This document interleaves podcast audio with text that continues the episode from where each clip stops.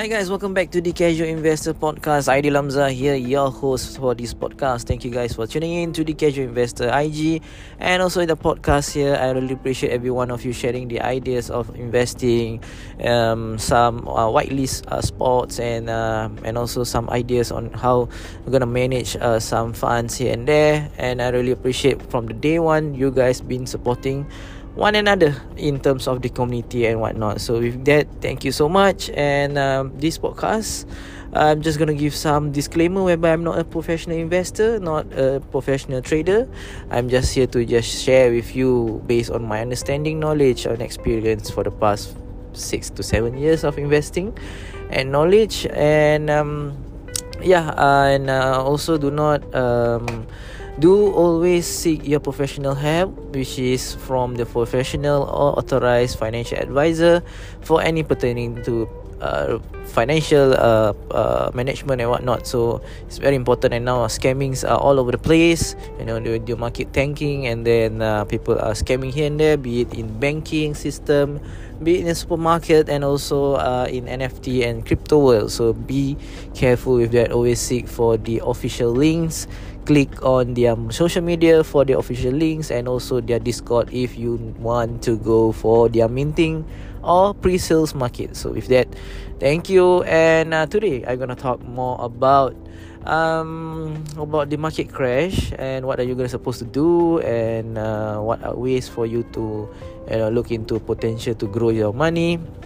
So uh, the reasons of crashing in bitcoin and all other coins is because of the fed you know the federal uh, institution has been uh, addressing uh, regarding I think the last four days, last five days, or last week, talking about the increasing of interest rate. Uh, uh, yeah, the interest rate lah actually.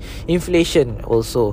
So uh, they can't be printing a lot of money, but they only can um, either increase the rates or um, finding ways to um, leverage more on opportunities whereby these rates are going to be affordable or deflate or, or stop the inflation or something like that.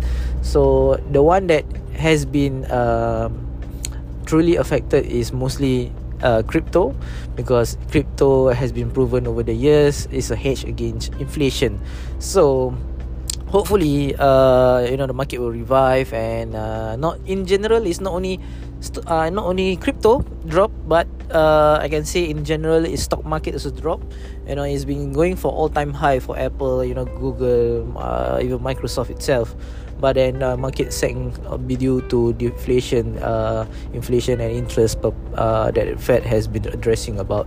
So there will be a few more days uh, the Fed will conduct an annual meeting regarding of this issue.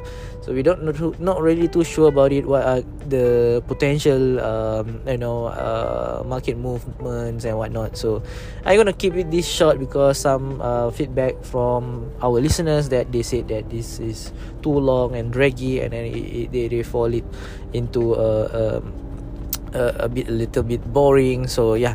And then what are you gonna do with this all market that is going tanking and and and, and whatnot? So uh, my strategy is whereby I start to flip NFT whereby NFT are getting cheaper now due to the currency and also you can flip those uh, NFT in a cheaper price you know minting them at a cheaper or lower price. Some of the um, NFT are also below minting price. So you can find those gems and then you know trade along the way or just buy and hold for long and then after wait for a post reveal or something like that and sell off you know some people mint it and then uh, the price was escalated up for a while and then after that they sell off and then it goes down back before the reveal so once after the reveal you buy in and then um, that is how you flip the money lah. So basically, some uh, before the reveal they already flip due to they bought it in during the minting time. Some uh, flip back due to the uh, after the reveal. So some people preferred to hold those kinds of uh, NFT because after reveal you know that that that particular NFT or, or the artwork looks beautiful to uh, to to to sellers or to either buyers you know. So yeah. So they don't intend to sell but they hold it for long due to the utilities or roadmap or maybe because of uh, more opportunities coming up. So that's how you flip uh, make money from there and then you get those profits transfer back to your coins maybe the blockchain coins protocol coin I mean protocol type of uh, coins like Solana, your Ethereum, your, your Avalanche or your Polygon. These are all your protocols um, uh, what we call it protocols uh, crypt- crypto you know. So some are in metaverse some are in the gaming you can put on your money in in altcoins like uh, in shit coins you know meme coins and whatnot. So up to you. As long as you're buying the deep you know accumulation stage uh, right now which is they are yeah dipping. So those coins are eventually gonna go up soon. So whatever you're gonna buy uh, there is you know there are past history whereby it already spike up you know and then and then it, it, went down and rest. That's the best way to buy a shit coin or you know there is no even a spike up yet but it's the lowest uh, bottom of the point. I mean the lowest um, uh, pricing of all time. So i mean that is the best to you know dollar cost averaging accumulation purposes and uh, anything that is go up is all totally your profit. So that is the way that you make money. There are a lot of ways you know flipping nfts buying uh, dipping and, and and just wait for it. So holding power is very strong in terms of crypto. So you're gonna you're not gonna buy things is already at the top and then you're gonna sell things at below. No. Of course you're gonna make money in crypto is always standard. Buy low and sell high. Take your profit and then convert it back to stable coins or cash it out for fiat. That's all. That simple thing. With that thank you so much. And uh, this is a short disclaimer. I'm not a professional investor or trader. I'm just here to share my knowledge in terms of financial advice uh, financial management. I'm not a financial advisor.